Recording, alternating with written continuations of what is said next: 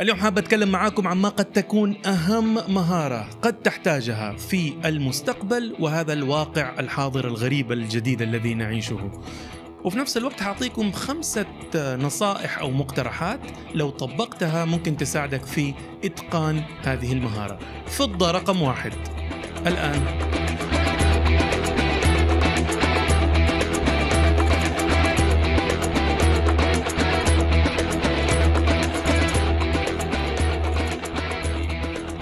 السلام عليكم، معاكم ياسر بكر وحالي هو أحسن مما أستحق لله الحمد والشكر، وأتمنى أن حالكم هو أفضل بكثير حتى مما تتمنون. أهلا وسهلا بكم في فضة، سواء كنتم تشاهدون أو تستمعون من أحسن بلدان الدنيا المملكة العربية السعودية حفظها الله لنا وسخرنا دوما لخدمتها، أو إذا كنتم تتفرجوا وتتابعوا وتستمعوا من أي مكان من عالمنا الجميل هذا، أهلا وسهلا بالجميع. ما هي فضة؟ أول ما أعرف حقول لكم حقيقي، هل هي بودكاست، برنامج يوتيوبي، فلوج؟ قد ينتهي بها الحال كل هذا أو ولا شيء من هذا. اللي أعرفه للآن إنها تجربة حابب أمر معكم فيها أسبوعيا، بحيث أني أحضر مواضيع أعتقد أنها مهمة، أعتقد أنه مهم الناس يتكلموا فيها، أحضرها بأفضل طريقة ممكنة عندي وأتكلم معاكم فيها. هدفي مو بالضرورة أنك تتفق معايا أو تختلف معايا، أحيانا في ناس تبغى تعرف رأيهم عشان تتفق، وفي ناس العكس تبغى تعرف رأيهم لأنه منظومة القيم والأخلاق والمبادئ حقتهم مختلفة عنك تماما، فأنت تطمن لما تعرف أنه رأيهم عكس رأيك.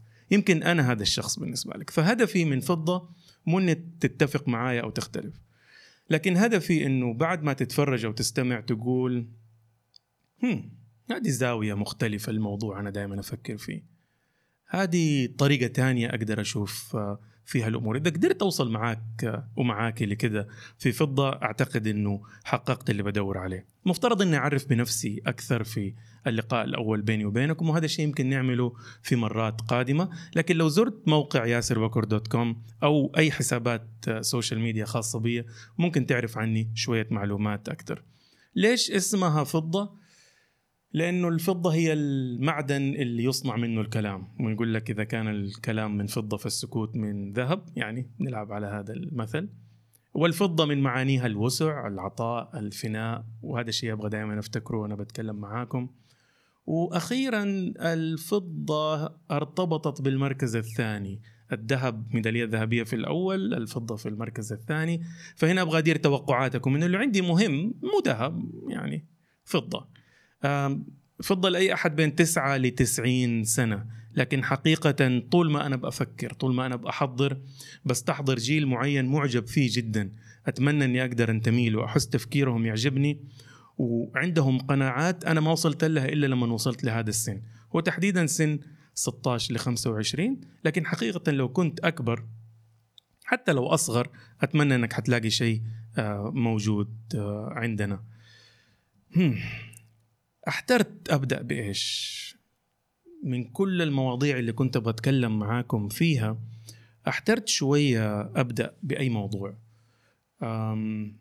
ولقيت أنه أبغى أتكلم مع الموضوع اللي أنا أعتقد أنه أهم من أي موضوع تاني أنا محضره، لأني أبغى أتكلم معاكم عن ما أعتقد أنها أهم مهارة، أهم مهارة راح تحتاجها وتحتاجيها في المستقبل وهذا الحاضر والواقع الجديد اللي نحن عايشينه، سواء كنت تاجر، رجل أعمال، رائد أعمال، موظف، مدير مشروع، أو, أو أي وظيفة تانية أو أي كاباسيتي أو وضعية تانية. أعتقد أنه هذه المهارة هي أهم مهارة ممكن تحتاجها في المستقبل وهذا الحاضر والواقع الجديد اللي نحن عايشينه. المهارات زي الأسلحة في الحياة، تعرفوا لعبة حجرة ورقة مقص؟ الحجرة تفوز على المقص، المقص يفوز على الورقة، والورقة تفوز على الحجرة.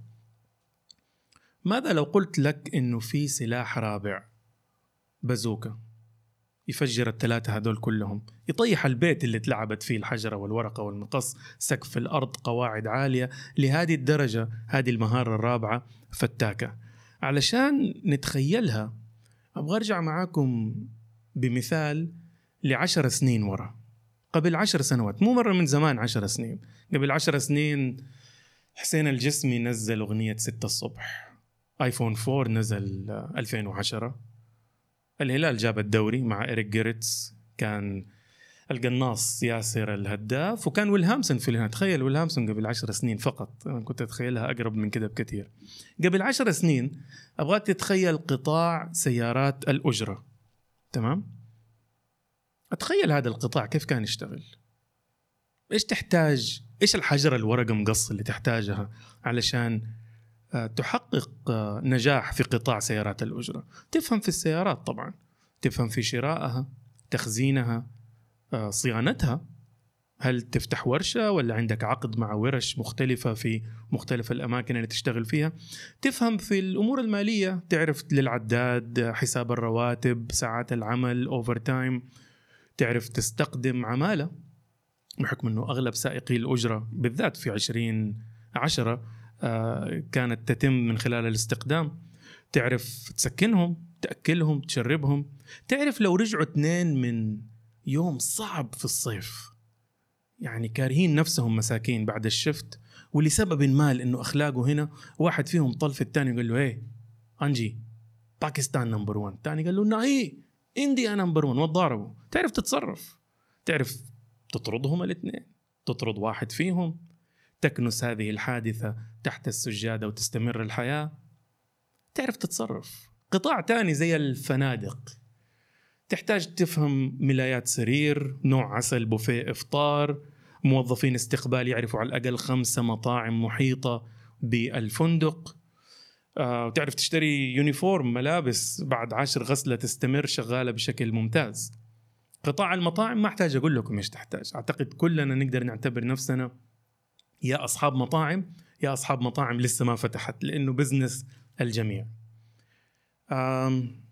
أعمل فاست فورورد لليوم، إيش أخبار قطاع سيارات الأجرة؟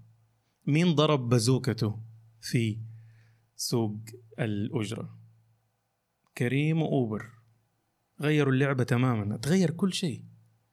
التاكسي مسكين اتلخبط لدرجة اختار لون غريب، إذا شفتوه ماشي في الشوارع من كتر اللي صار فيه. خلقت وظيفة جديدة، كابتن يقدر يسوق، ما في كدادين، ما في ولد عمه ولد خاله يوديك مطار يجيبك من مطار لما كنا نسافر.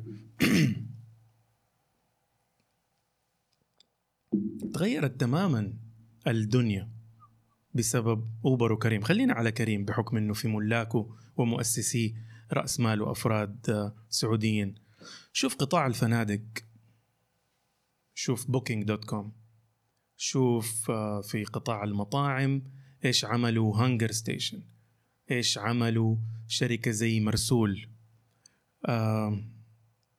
أعتقد إذا دخلت على جوجل وعملت سيرتش وطلبت شوف صور مؤسسي هذه الشركات، شوف أدخل على مؤسسي كريم مثلا، شوف صورهم، هل تعتقد دول ناس يعرفوا يغيروا حتى كفر سيارة، يفهموا في موضوع العداد واستخدام العمالة، يعرفوا يحلوا مشكلة بين اثنين من شبه القارة الهندية بيتضاربوا على قضية كشمير الضائعة؟ أستصعب شوي. شوف اللي أسسوا تطبيقات توصيل الطعام، يمكن ما يفهموا في الأكل أبدا، يمكن مكتوب على جميله جبينه مرحبا أنا أضع الكاتشب على البيتزا، وهي جريمة زي ما كلنا نعرف، كل مرة تحط فيها كاتشب على بيتزا طفل في نابولي يموت، فخافوا الله في في أطفال أوروبا. أمزح، حط كاتشب على على البيتزا. زوجتي للأسف ترتكب هذه الجريمة و... وأنا مضطر أسايرها، ف... فأنت من باب أولى أنك تعمل الشيء ده. اللي بقوله إنه الحجر الورقة مقص، المهارات الاعتيادية اللي كانت تخليك تنجح في هذه القطاعات في الماضي تغيرت، وهذا اللي دائما يصير في المهارات. المهارات تتغير، مو زي العلوم، العلوم ثابتة، العلوم يمكن ما تتغير ولا كل مئة سنة يمكن ألين ما العلم يتغير، لكن المهارات أعتقد كل عشر سنين، وهذا بدأ يتغير أكثر، كل وقت أقل بتتغير. المهارات لغات، في مهارات خاصة في تخصص معين تحتاج تتقنها، وبعدين في مهارات عامة الكل لازم يتقنها. أحب أسميها لغات. لغة أول لغة لغة الشارع، لازم تتكلم لغة الشارع اللي هي تسويق، مبيعات، علاقات عامة، إعلام، ميديا، سوشيال ميديا. لغة الشارع فيها كوكتيل من الهوية، براندينج، بيع، تطوير أعمال. لازم تتقن الحد الأدنى من لغة الشارع. اليوم اللغة الثانية اللي لازم تتكلمها تتكلمها وبطلاقة هي لغة الأرقام، محاسبة. لازم تعرف تقرأ قائمة دخل، لازم تعرف تعمل ميزانية مبدئية، لازم تعرف الفرق ما بين الدخل والربح والتدفق المالي. هذه الأساسيات لازم تتقنها بشكل كبير، لازم تفهمها. اللغة الثالثة اللي لازم تتكلمها لغة العالم، ولغة العالم هي كوكتيل من شوية سياسة على شوية اقتصاد. يعني ما ينفع تشتغل وتبغى تكون رائد وقائد في قطاع الإسمنت وما تعرف شيء عن قوانين البناء، سوق العقار، قروض الإسكان، هل في دول السعودية داخلة فيها في علاقات تجارية وممكن تصدر لها إسمنت بسبب أنه عندنا فائض ولا سعره ممتاز. لغة الشارع، لغة الأرقام، لغة العالم. أنا اليوم بقول أنه في لغة رابعة، لغة رابعة تحتاج تتكلمها، وهي لغة من حرفين، أكشلي لغة من من رقمين، صفر وواحد. لا تخافوا، ما بقول لكم ادرسوا كودينج ولا سي بلس بلس ولا ادخلوا كمبيوتر ساينس، مع انه هذا كله هو الصح اللي لازم تعمله، لكن مو ده اللي انا بقوله. اهم مهارة وصلنا تحتاجها لهذا الواقع الجديد الذي نعيشه والمستقبل هي مهارات التفكير باستخدام التقنية والادوات الرقمية. اهم مهارة تحتاجها في هذا الواقع الجديد والمستقبل القريب هي مهارة التفكير باستخدام التقنية والأدوات الرقمية. هي اللي غيرت اللعبة للكل من الأمثلة اللي ذكرتهم.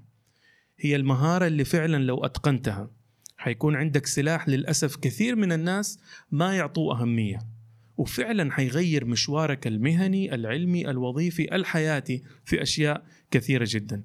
زي ما قلت إنه المهارات مختلفة عن العلوم، العلوم أساسية، أحياء، فيزياء، طب، هندسة، حتى تسويق، العلوم ثابتة، المهارات تتغير. أديكم مثال للفرق بين الاثنين.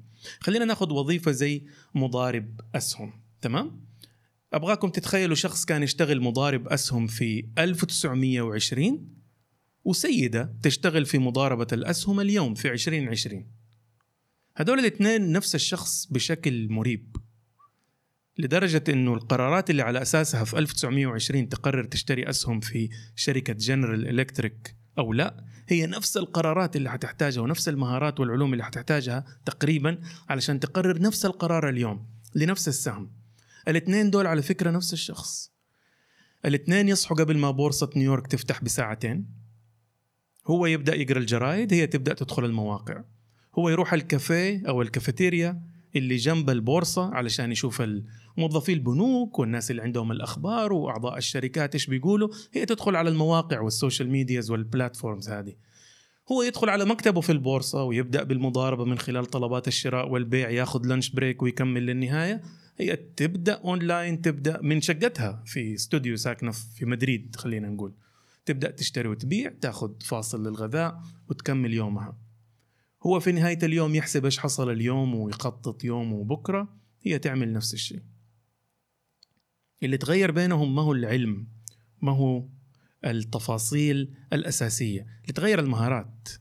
ألف وتسعمية وعشرين لازم تكون تعرف تعيش في مدينة صاخبة بدأت تظهر فيها سيارات ومطاعم وزحمة، وتعرف تدخل على كافيه وتعرف تاخد أخبارك منه. مختلفة هذه المهارات عن مهارات اليوم. صديقتنا هذه اللي في شقة في مدريد تحتاج تتقن مهارات الإنترنت والسيرفينج على على المعلومات والمواقع، تقدر تشتغل في أكثر من شاشة في نفس اللحظة. المهارات تغيرت، العلم هو نفسه. فأهم مهارة أعتقد إنك تحتاجها في المستقبل وهذا الواقع الجديد اللي نحن عايشينه هي مهارة التفكير باستخدام التقنية والأدوات الرقمية. هل الموضوع applications؟ لأنه كل اللي ذكرتها applications صح؟ هل هي فين؟ لأن قلت كريم، أوبر، مرسول، هانجر، وذكرت بوكينج. هل هي تطبيقات؟ حقيقة التطبيقات هي مجرد البداية، هي القشرة حقت سطح هذه المرحلة الجديدة اللي راح نعيشها. سهلة التطبيقات، مفهومة، متجر إلكتروني، انتهى الموضوع. سهلة تصممها، سهلة تبيعها، سهلة تقوم بتحميلها في أجهزتك، لأنها مفهومة، متجر لكنه إلكتروني. وهذا السبب اللي خلى شعبيتها عالية جدا. لكن الموضوع أعمق، استخدام التفكير بهذه الطريقة أعمق من أنك تطلع بس بأبليكيشنز. مثال على ذلك شركة أمريكية اسمها بيلوتون. بيلوتون تصنع دراجات لياقة.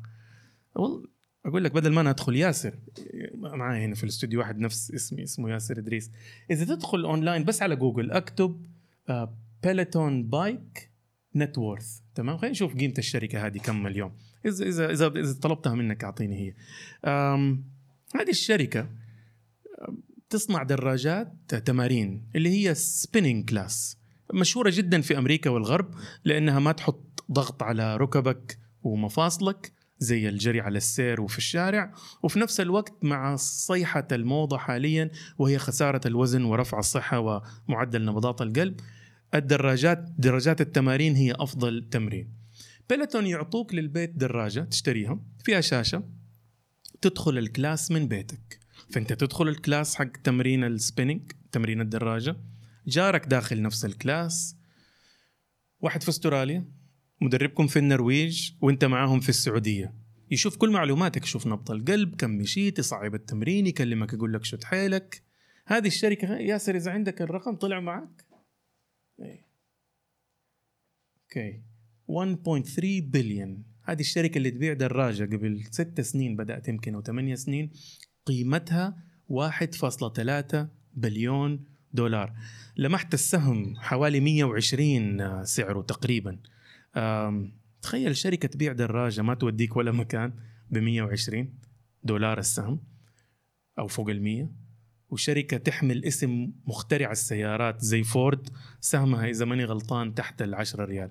لا تخاف إذا أنت تفهم في الأسهم، أنا ما برتكب جريمة أني أقارن بين الشركات بحسب سعر سهمها، بس إذا سعرك فوق مية ريال وبتبيع شيء زي دراجة تمرين أكيد بتسوي شيء صح.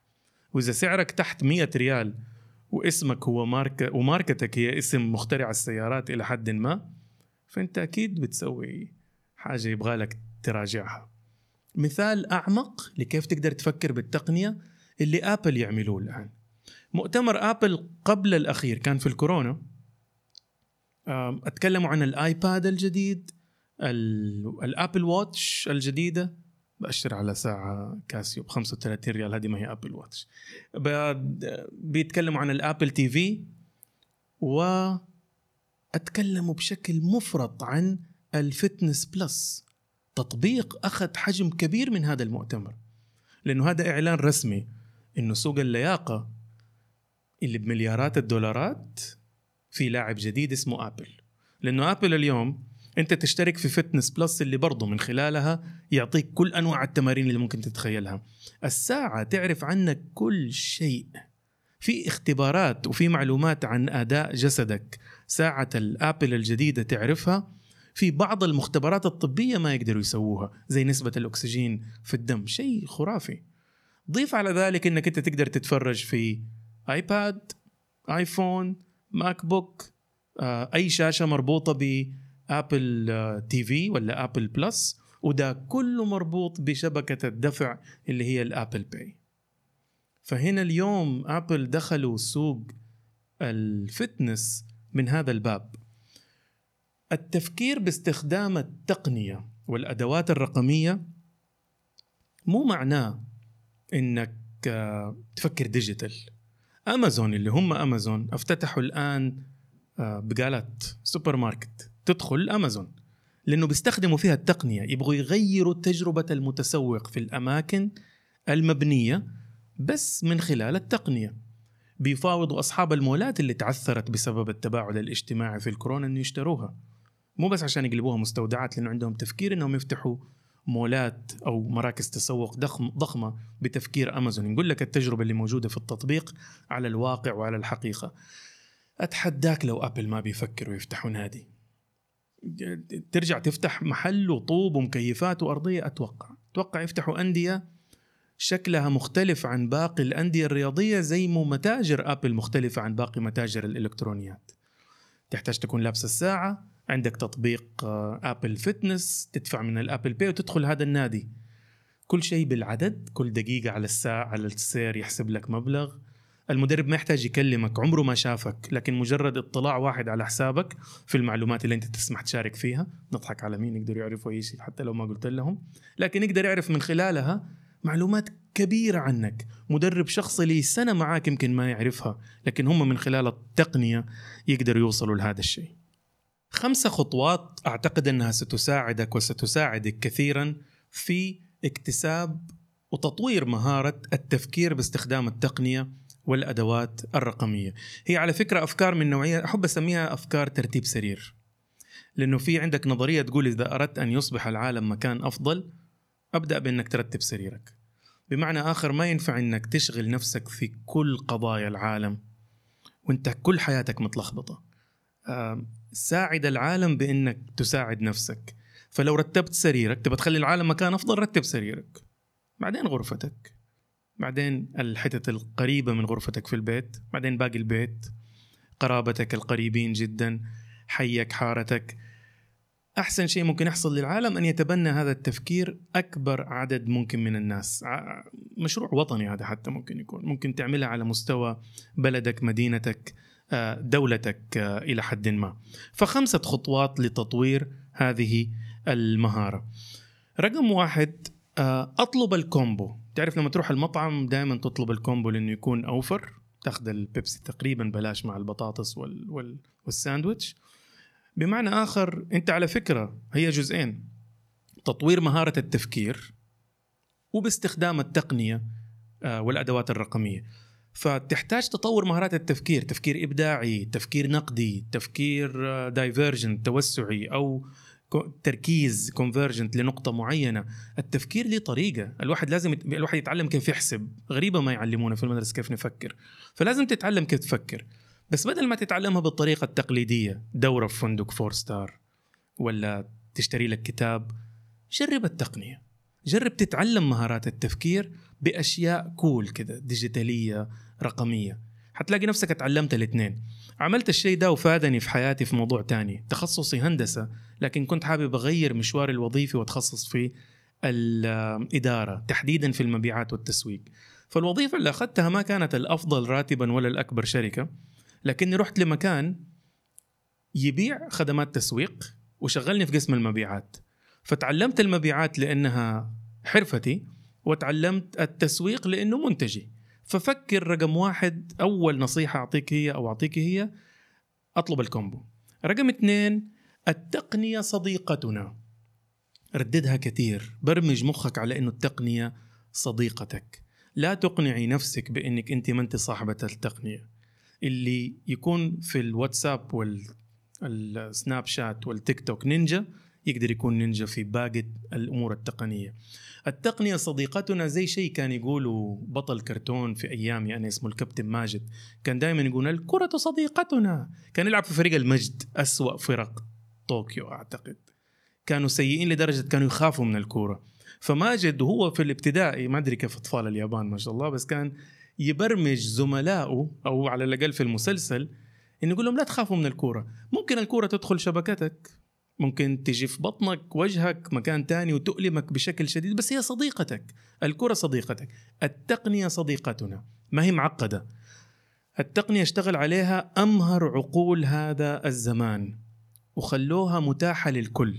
أعطيها فرصة، لا تعتقد إنك ما تعرف. آه، ثالث فكرة ترتيب سرير ممكن تعملها، آه، شيل كلمة تقنية من التفكير.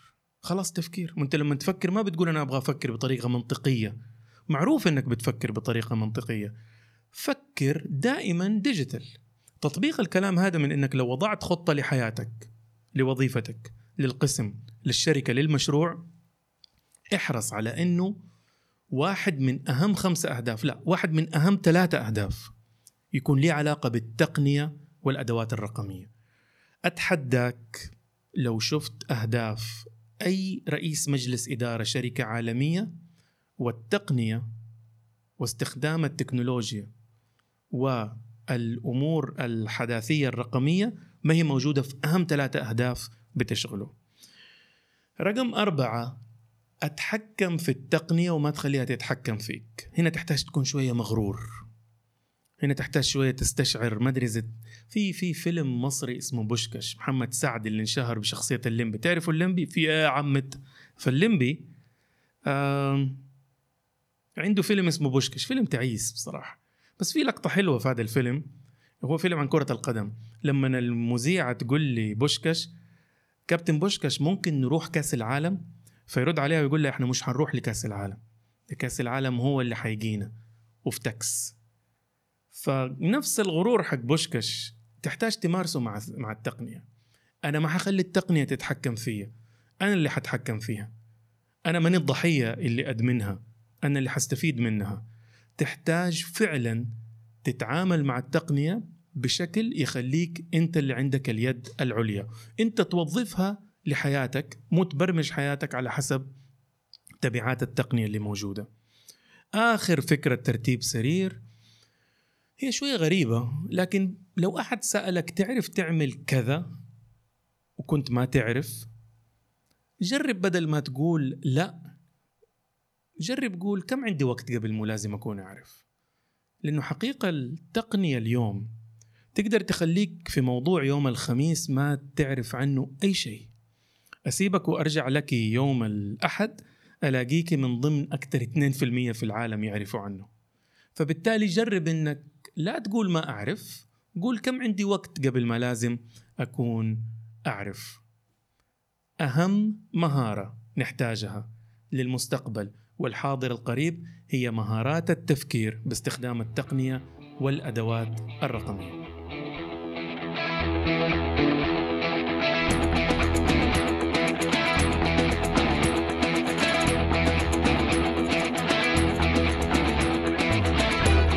شكرا جزيلا لاستماعكم أو مشاهدتكم، سواء كنت في أي شبكة، أي تطبيق، أو في أي مكان في العالم. أتمنى دائما تستمروا بزيارة فضة. كان معكم ياسر بكر، الله يسعدكم دنيا وآخرة، مع السلامة.